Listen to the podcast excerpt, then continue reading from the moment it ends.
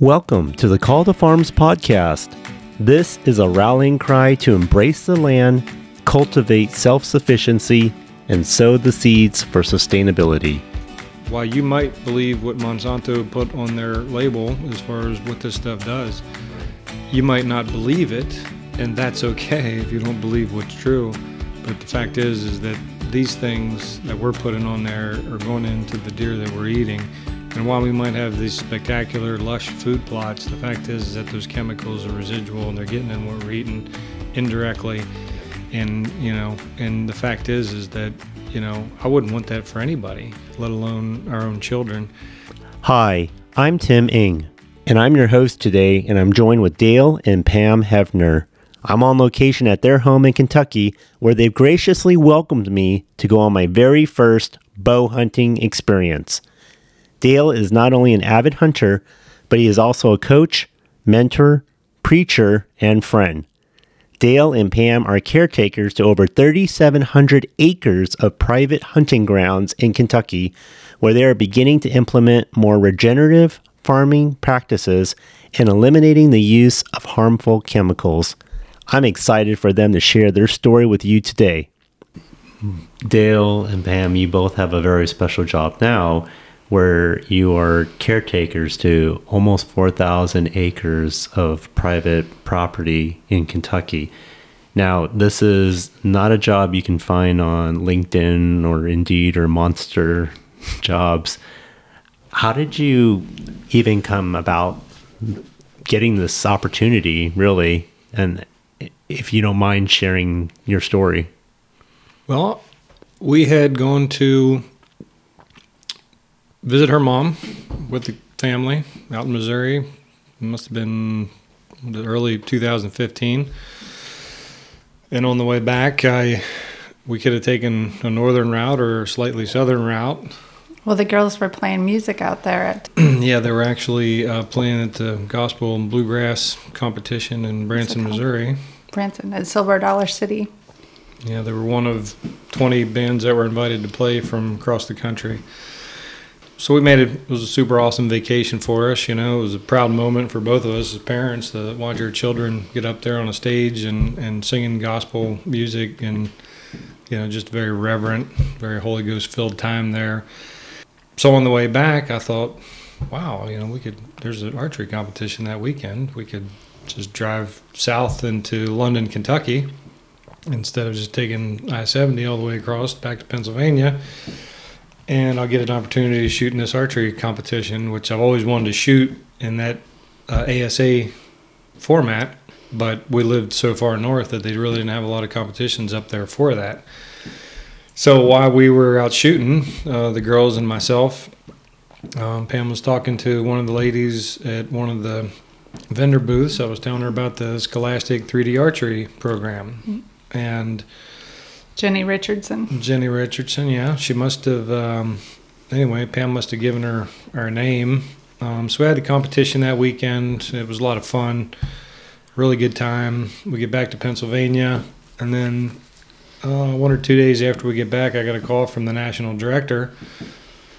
He said, Well, I heard you're interested in being involved in this archery program. and I said, Well, I'm not really sure where you got that information from. And he's talking to me and asking me, inquiring, "Hey, can you help us out with this program? You know, would you be interested in helping with this, helping to help to grow this program?" And I said, "Well, we got I've got five children at home. We homeschool our kids. I own my own business. Uh, it was a mobile auto repair business that I had owned. Had a lot of commercial fleet accounts, so I was pretty busy and and pastored a church. On top of that, so I was spread a little thin, and I probably told him five or six times while he was talking to me that no, I'm not interested. I don't think I'm your guy. I think maybe somebody else can help you out. And he said, "Man, we'd really like to help these kids, and and uh, if we had somebody in Pennsylvania to do that." And I said, "Well, what do you what do you need? Like, how can I help you? Because you're so adamant about it, and you're if a man's asking you to walk with him a mile, the Lord says walk with him two miles." So when he um, when I finally said, "How can I help?" He said, "We need a state coordinator." I said, "What does that entail?" And he says, well, somebody that's going to coordinate the state and set up tournaments and start new clubs and train new coaches and et cetera, et cetera. And I said, well, that sounds like a lot of stuff. And uh, I said, well, okay, you got some kind of manual or something to go by? Is there some way we can get this thing started? He's like, well, we don't have a manual yet. I he said, you can do whatever you want. I said, okay, so you want me to take the one of the largest states in the union, Pennsylvania, and start a brand new program that doesn't extend past Kentucky as far as going north. And what kind of resources do we have? He's like, well, you know, you have to figure out a way to, to come up with money. And then you got to figure out a way to get the archers. And then you got to figure out a way to train the coaches. and I said, okay, so you want me to do all of that. Um, I said, so what's it pay? He said, well, nothing. and I said, well, that sounds like my life, man. so I said, okay, I'll do it. You know, so, um, you know, the Lord was really gracious with it, honestly, because uh, when I said I would do it, you know, I've, I've, i had coaching background before. You know, I'd done some, you know, just recreational coaching, I would call it. You know, I was coaching youth league soccer. You know, my wife and I got married out in Colorado for the park and rack. and uh, I had a couple people ask me, "Which one of these is your kids?" And I said, "Well, none of them." they said, "So you just do this for fun?" I'm like, "Yeah, man. I, I just love playing soccer, you know." So anyway, so we started the program. Um, I had a customer of mine who was a, a, high school gym coach, and he's. I said, "Hey, you want to start an archery program?" And he said, "Man, that'd be great." I said, "Okay, well, I'll train you how to teach your kids, and I'll come over after school, and we'll get this thing started." He said, "Well, I just had somebody give me a bunch of archery equipment from one of the elementary schools that they weren't using." And I said, "Well, that works out awesome." So it started growing from there, and then um, we reached out to a bunch of the homeschool groups that we knew, and said, "Hey, would any of your kids be interested in shooting archery?" And then I reached out to a couple archery clubs. Or actually, they weren't even archery clubs; they were just archery shops. And I said, "Hey, would you be interested in allowing these kids to come in here and shoot in your range?" And uh, you know, it'll be beneficial to you because you'll probably sell some product, and also it'll be beneficial to these kids because they'll have a place to come and do this. And as homeschoolers, um, you don't have the, the local school to go to to borrow the gymnasium and stuff like that, so you're you're kind of limited. So that's the avenue we really started looking at it, and man, it really started taking off. And it only took a few months, um, and we had a couple programs gone, and then we got a, a call. Must have been like mm, September maybe um, that year. Uh, Jenny Richardson, the lady that got us involved in the program in the first place, said, "Hey, you're, you're really enjoying the, the work you're doing. You're really doing a great job. You know, I mean, you really just got this thing up and going." And uh, she said, "You're the newest state coordinator, and and um, we'd like to invite you down to meet with the board of directors and give them your feedback for for what you know what you think about the program and, and anything that might be helpful." And I said, "Well." okay. And then she said, well, we're going to pay for the trip and, and, you know, your fare and gas and food. And, and you can also hunt the farm down here where we're going to host the event. Mm-hmm. And we're going to pay for your Kentucky hunting license. well, as an avid hunter, Yeah. what I heard was we're going to pay for your Kentucky hunting license. Mhm. Come on and hunt. Yep. So that's when we first got introduced to uh, um, Victoria's Crossroads, Papes Papes Farm, you Mhm. know, where we're currently living. Uh, so that was kind of the introduction to uh, Fred Pape, and the uh, you know, in Kentucky was where the Scholastic 3D archery program started. So, um, so that's how we got started in the program. You know, as a state coordinator. So, I was uh, husband and a father Mhm. and a pastor and a business owner and a state coordinator for archery and an archery instructor and coach and kind of the jack of, of all trades, you know. You sound like a perfect homesteader. Man, I got a lot, a lot of hats that we wear, you know. Yeah. So I got a whole whole closet full of hats. Uh, I got to change out. So, what exactly do you both do as caretakers for this property?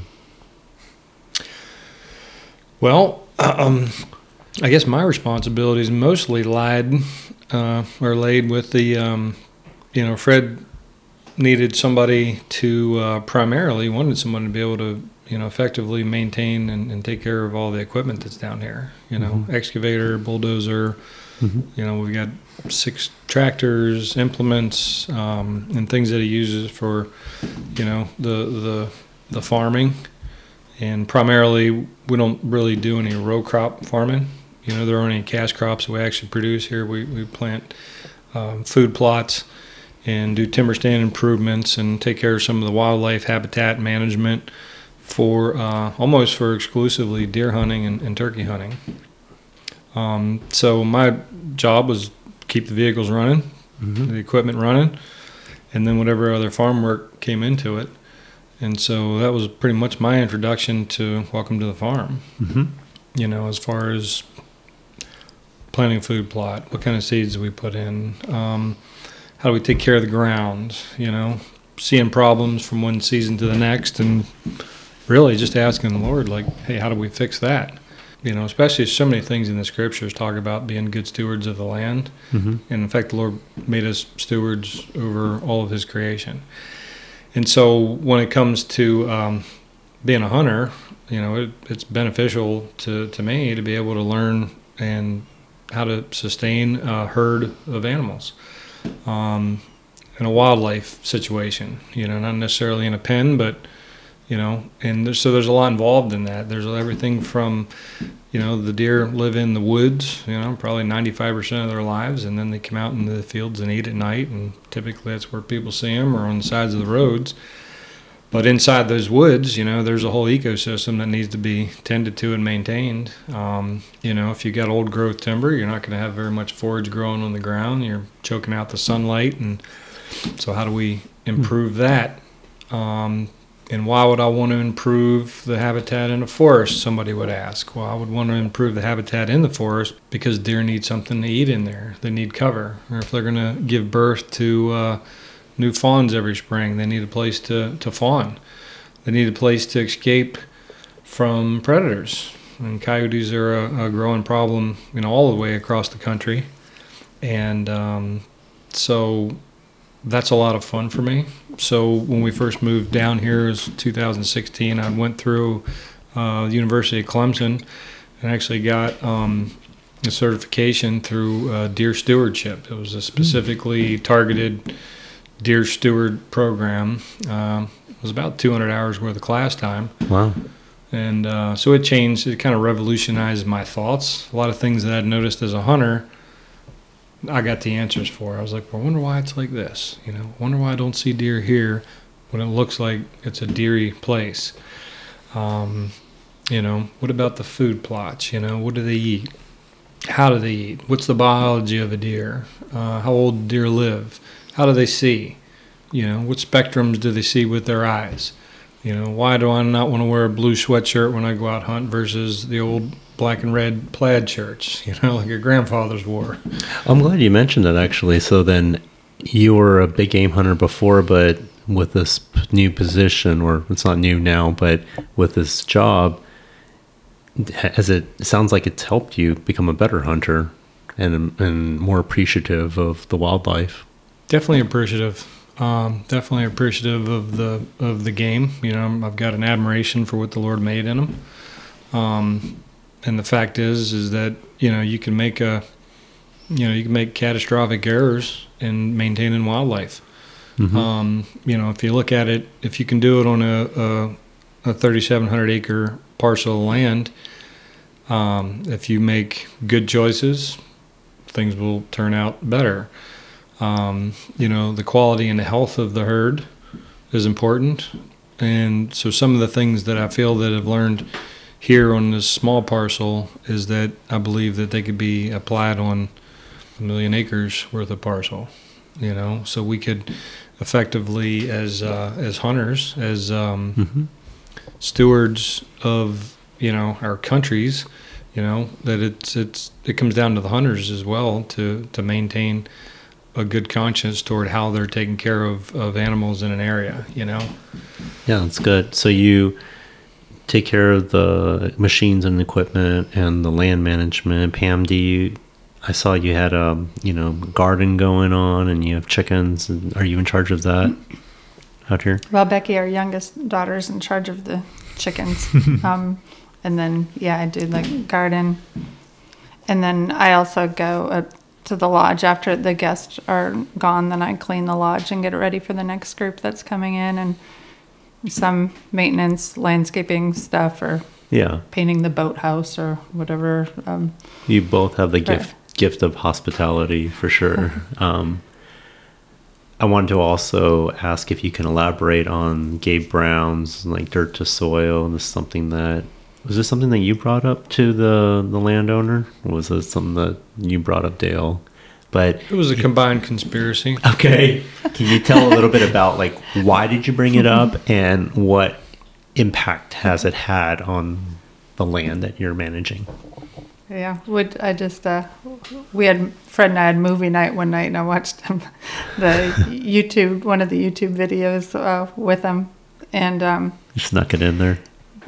yeah, because he uh, Gabe Brown was a good um, person for him to um, you know listen to one of his uh, lectures or presentations because um, Fred knows all that stuff. Like we don't know a lot about conventional farming, and we don't even know what he's, you know, like the different um, things that he puts on there sometimes and whatever. He's he knows all of it off the top of his head, just like you know he farms like a conventional farmer and is good at it and has done it for so many years. But um, A lot of chemicals.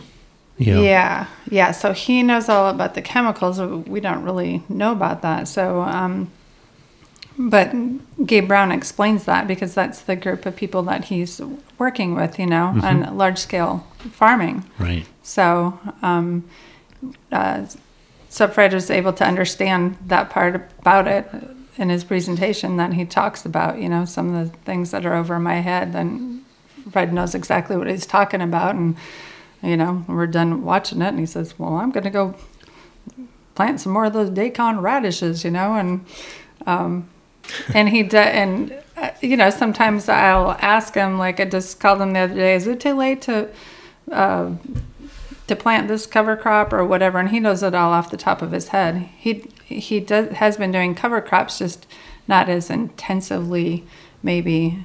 Um, you know, and so I think he's ready to starting to make that conversion, especially when the fertilizer prices went up Mm-hmm. so high. That's That right. is an incentive for anybody, you know.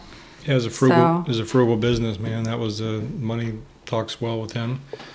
And you know, we had noticed some things, and you know, I'd talked to him on several occasions about the the what I would consider just overuse of, of chemicals, especially glyphosate. Mm-hmm.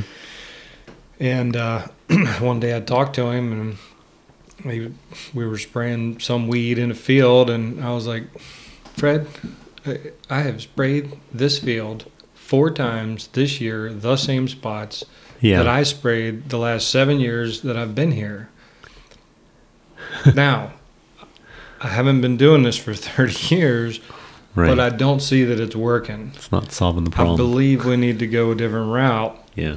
and uh, and then I shared with him. I said, "Look, I, I believe while you might believe what Monsanto put on their label as far as what this stuff does, Right. it has long-lasting effects." I said, and Mhm. you know, and we've we've had two of our daughters, um, you know, that had multiple miscarriages, Mm. and I said, and while that's a personal thing with me, and I said, while you might not believe it, and that's okay if you don't believe what's true.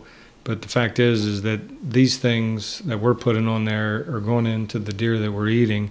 And while we might have these spectacular, lush food plots, the fact is, is that those chemicals are residual and they're getting in what we're eating indirectly. Yeah. And you know, and the fact is, is that you know, I wouldn't want that for anybody, let alone our own children. And so, with the research and the information that's available out there for us, you know, we've got to look at what's right and true, And you know, not every government agency is going to be looking out for us. Not every, you know, the FDA isn't always looking out for us. The chemical companies are their job is to sell chemicals, Mm-hmm. and at whatever costs, it, and at whatever cost, even if it's human loss cost. And um, and I believe that the Lord made a cleaner way. I mean, we're we're planting food plots. We're not really we're not feeding the world with this stuff, you know. So we're feeding deer, and at the same time, you know, if I go out there and we spend twenty eight hundred dollars for a buggy of fertilizer, why would I pay twenty eight hundred dollars for a bugger of nitrogen when ninety eight percent of the Earth's atmosphere is nitrogen? It doesn't make sense. Nevertheless, um, so we were at an archery tournament, and Pam and I were talking, and we had watched the video on Gabe Brown, and I was really inspired by it. You know, It- Mm. you know, more of a natural Yeah. um, you know, even the food plots, even, you know, we've got clover and chicory and, and, um, alfalfa that we mix in there and a different variety of clover blends. And there's some soybean that we put out. And, uh, this year we actually planted some, uh, some sun hemp, you know, um, you know, we're trying to figure out what's the perfect formula for food plots, right? You know, deer need food and cover. How do we provide that? And then the next thing I'm thinking of, and we were talking with Fred, was how do we alleviate the need for all these chemicals? Mm. You know, Mhm. How do we do that? Well, since I'm not an authoritative expert, uh, I'm just the mechanic sometimes. Nevertheless, Gabe Brown wasn't just a mechanic; he was a, a bona fide Mm-hmm. you know, this guy's making his living for the last 25 years. And so Pam and I were inspired by it, and we put some of those practices into, and uh, she's put them into her, her gardening uh, for our personal food. And then, um, so we went, actually went to an archery tournament that weekend, and I said, hey, maybe we can, maybe we can have Fred come down here and he'd watch that video with you. So she invited him up for dinner, and he would um you know look at stuff that i was doing in the garden because i didn't no till and i mean he had already started doing no till i don't know even when we got here so at least eight years ago he'd already been doing no till mm-hmm. um Good. and so um but then he would look at what i was doing on the garden you know building up the soil but and then he would say boy that you know that's really doing good but you know it's different to do it on a, a large scale you know he said well Yeah. i can't really do that on my fields i can't you know i'd put hay all over my garden or whatever i can't really do that on the fields and stuff that was cover like the well field in, in newspapers. yeah cardboard. I use a lot of cardboard and Right. newspapers or wood chips and stuff. And yeah you Uh-huh. can't quite do that on a you know three acre field. And i'm like yeah i guess so. I don't know. But then when we watched um you know the gabe gabe brown videos i'm like oh well there he's doing it on a large scale. Mm-hmm. i mean I, yeah i was inspired. I grew up in north dakota. I, That's di- I didn't know that they had farmers like that up there you know now so that's really exciting That's a great connection.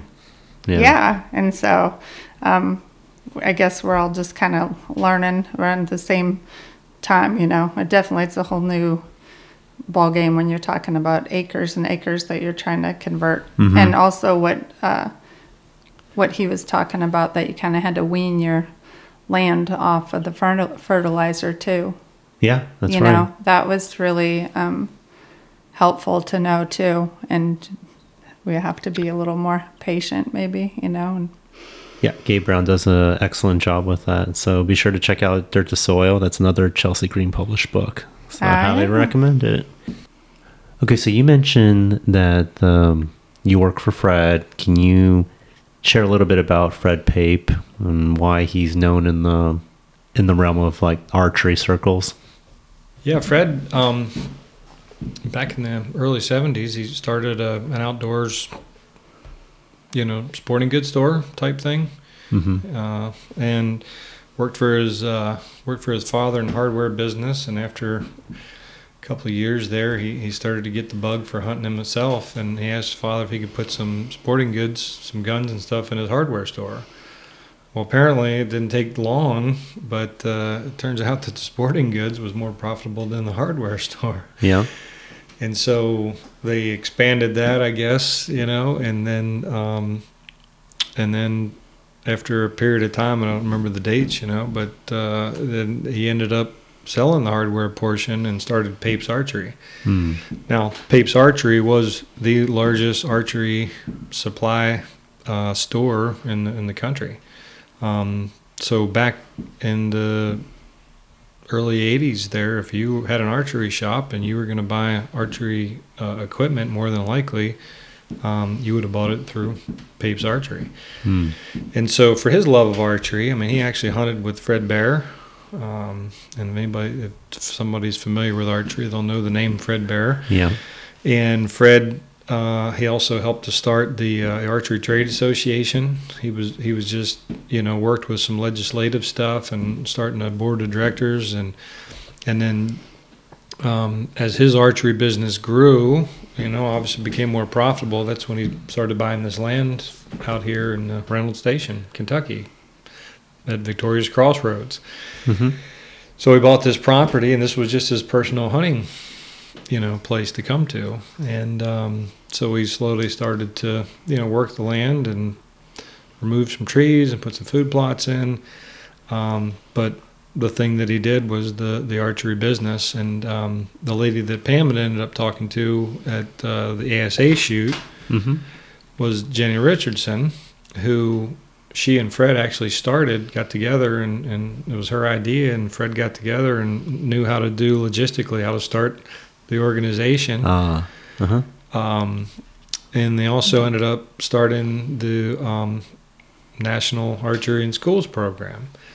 So he loves the archery. He's got a heart for, for people as well, especially And for the children. S3DA, uh, in, in the Scholastic, Scholastic 3D archery also. Mhm. That's wonderful. which that the S3DA program they actually created to get the kids shooting outside. The NAS program was just indoor uh, shooting, Mhm. and then the S3DA uh, the 3D targets, so you're outdoors Yeah. Shooting the animal targets, and then more fun. um, more kids getting into hunting, Yeah. which was the goal. I think it's more fun. Yeah, it for more fun. Oh, Yeah. that's great. yeah, so So that's how he became a well-known person in the archery world. hmm What are the plans for this property in the future? Well, Fred was talking about, um, you know, whenever, you know, whenever he passes away, what he'd like to do is take take the property and, and keep it for something that people can utilize it for, um, not just for hunting, um, but maybe some other other other land uses, you know. And um, so he's planning on putting it into like a 501c3 organization for education. Hmm. So there's a lot of avenues, a lot of things to look into. Um, I mean, it's almost a blank slate, you know. But uh, archery and hunting, uh, and introducing people to hunting and introducing people to archery through this place, introducing them, um, you know, Pam's got a knack for, for the gardening and, um, you know, i got a green thumb for sure Yeah. to be able to share some of these things with, with people, other women, you know, we'll have facilities to be able to, to share those things, maybe seminars and Yeah. Wildlife seminars, hunting seminars. Uh, there's probably uh, other professional archers we could invite down that people would come and want to listen to. But so that's, I guess that'd be the plan in, in the future there. So Yeah. we're working close with Fred just to kind of iron out some of that stuff. But Wonderful. You are known as a pro staff shooter with endorsements, correct? That's right. Yeah, we shoot with uh, Darton Archery uh, as a bow manufacturer. We also shoot with gold tip arrows and uh, Bohning archery. And these are three of our sponsors. And then I've got an archery product that I've um, developed and, and made for teaching archery instructions called the uh, Trainer X. That's right. I actually used it to practice on because it's so cold outside. But tell us a little bit more about your invention. Well, uh, when we first uh, started coaching um, more formally for archery instruction, I needed a training tool that I could put in the hands of my archers Mhm. that they could actually see what it was they were doing while I was trying to explain it. So it, it mimics like a like a string bow. It's not an actual Mhm. full. It's just the small handle that fits in the hand of the archer with an adjustable cord. They can put their release on it Yeah. and we can set it to their draw length. And then as an instructor, also um, able to give them um, get a feel for what it's like to actually stand at full draw and to find their anchor point and their proper hand position on the uh, on the tool. And there's a laser that we attach to the top of it, and so it gives a visual cue for the archer to be able to actually see, and gives them immediate feedback as far as how well they're holding, how steady they're holding, and then I can make fine tune of adjustments from their uh, hand position, their shoulder positions, their anchor, how much pressure they put on the trigger before they shoot, and uh, because it has the laser, it actually teaches them to keep a visual focus on the on the target and on the mark. Yeah, it was super helpful for myself and also for my 12 year old. I mean, it was really easy to operate and it got me ready for the hunt. So Yeah. thank you very much. Yeah, I was also really curious because um, archery is really big in your life and you got your children involved with archery. Can you go into a little bit more detail as to what it was like to coach your children? I know it, for some parents it may be difficult to not only just teach their children but coach their children. So, do you happen to have any tips or advice on that? Well, coaching your children, it's something that some people it comes easier than others. Um, but a lot of times I was just actually out in the yard shooting my bow, and as they got older, then they wanted to join in with me. And so I started just giving them some of the ins and outs, and, and they picked it up well.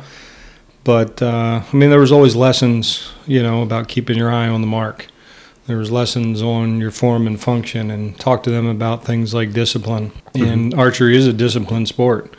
Whether you're going to be a competitive archer, whether you're just like shooting for fun, whether you're shooting spots at a piece of paper, or you're shooting 3D animal targets, or you're actually going out and hunting.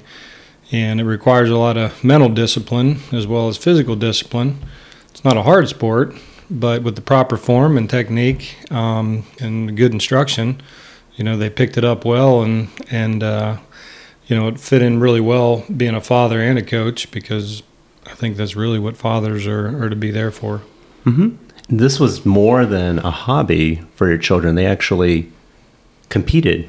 Yeah, actually, um, my wife and I sent our son to uh, to learn archery when we lived in Colorado Springs at a local archery shop. It was called a JOAD program, the Junior Olympic Archery Development. And at that point in my life, um, I think I was 30 years old.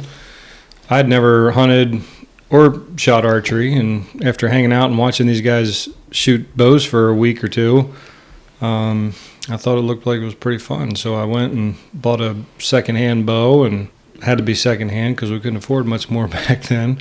Hmm. And uh, I picked it up and started shooting a, a whitetail bear bow and shooting with fingers. And uh, one of the first tournaments I ended up shooting in, ended up Robin Hooding one of the arrows in the center of an X. And so it turns out I was pretty good at it.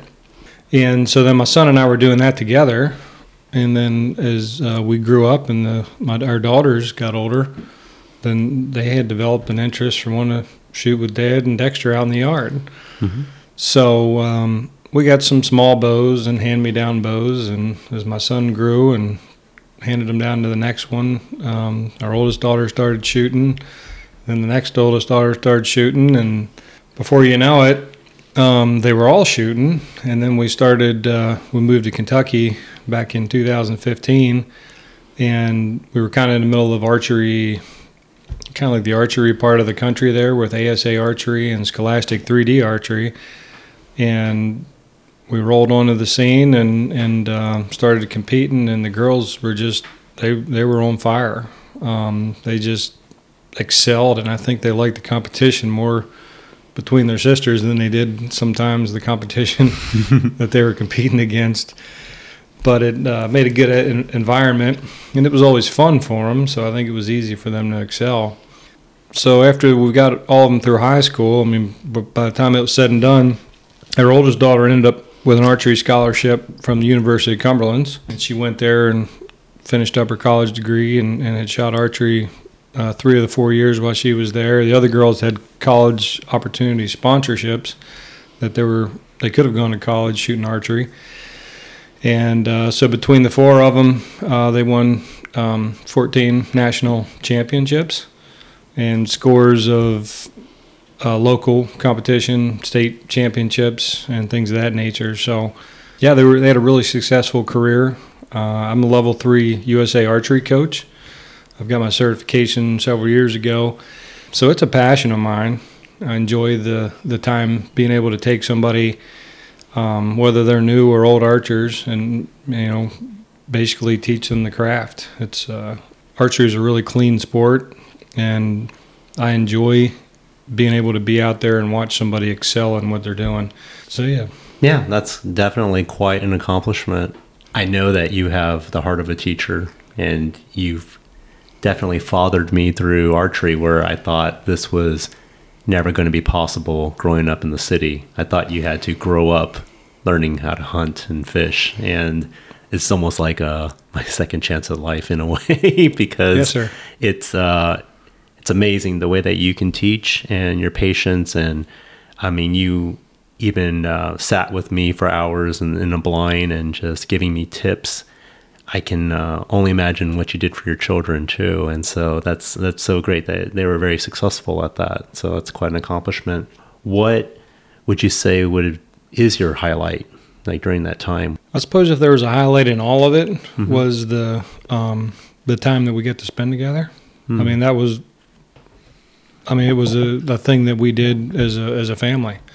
It was enjoyable, um, you know. So I got to be there with my children, and archery was a big part because we traveled together and we stayed together and you know goofed around together and went out to dinner and you know we did some competitions around the house and you know it was just it was it was part of our life. Um it was you know some people maybe play games together and um other games but archery was the game that we played as much as I admire you as a professional archer, I really love the fact that you're not afraid to share about Jesus, and that's something that I'm I'm working towards as well. You know, to, well, I'm, I'm hopeful that the time we spent it was inspiring yeah, because if you can be a little bit more inspired Mhm. and you can walk a little bit closer with your lord then man then our time together was valuable mm, you know, because it, it's only going to grow, and you'll take that, and I believe in my heart that you'll share it with somebody else. And you know, the the fact is that we can get children, and we can, you know, a lot of the circles. We're just not trying to stay inside this tight Christian group of people. right, We've got a lot of people that come down here to to the farm that they're not Christians, but I've had late night conversations when everybody went to bed and to go get up and go hunting in the morning and sitting there ministering to God at like two o'clock in the morning, yeah, talking to him about the Lord and Yeah. eyes wide open.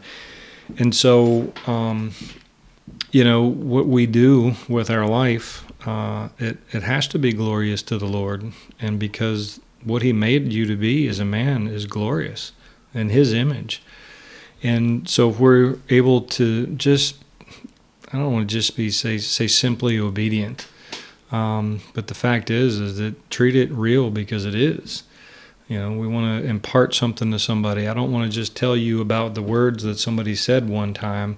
We want to be able to, to deliver it to them with strength and power. And it comes through love. hmm Love is the power and the strength. Um, you know, love you and your family because I look at a, a man who loves his wife and you love your children together. And, you know, that, uh, you know, while life is going to be challenging and trying, um, I wouldn't be doing a service if uh, if I didn't take what God had given me and provide an increase.